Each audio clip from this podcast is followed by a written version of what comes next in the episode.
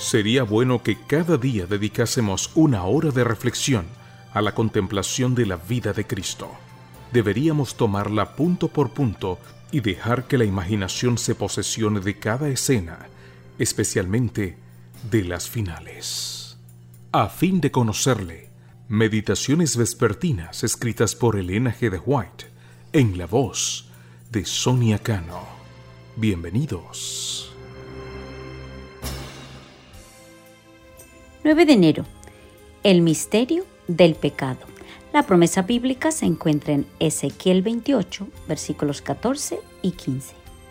Tú, querubín grande, protector, yo te puse en el santo monte de Dios. Perfecto eras en todos tus caminos desde el día que fuiste creado hasta que se halló en ti maldad. Es imposible explicar el origen del pecado y dar razón de su existencia. Nada se enseña con mayor claridad en las Sagradas Escrituras que el hecho de que Dios no fue en nada responsable de la introducción del pecado. El pecado es un intruso y no hay razón que pueda explicar su presencia. Es algo misterioso e inexplicable. Excusarlo equivaldría a defenderlo. Si se pudiera encontrar alguna excusa en su favor o señalar la causa de su existencia, dejaría de ser pecado. Es la manifestación exterior de un principio en pugna con la gran ley de amor que es el fundamento del gobierno divino.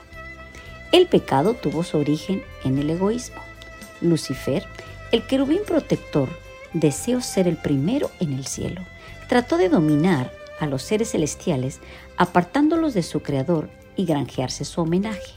Así engañó a los ángeles. Así sedujo a los hombres. Así consiguió que se uniesen con él en su rebelión contra Dios, y la noche de la desgracia se asentó sobre el mundo. El pecado apareció en un universo perfecto.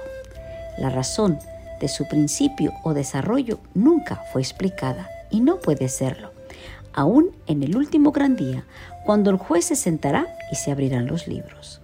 En aquel día será evidente para todos que no hay ni nunca hubo ninguna causa para el pecado.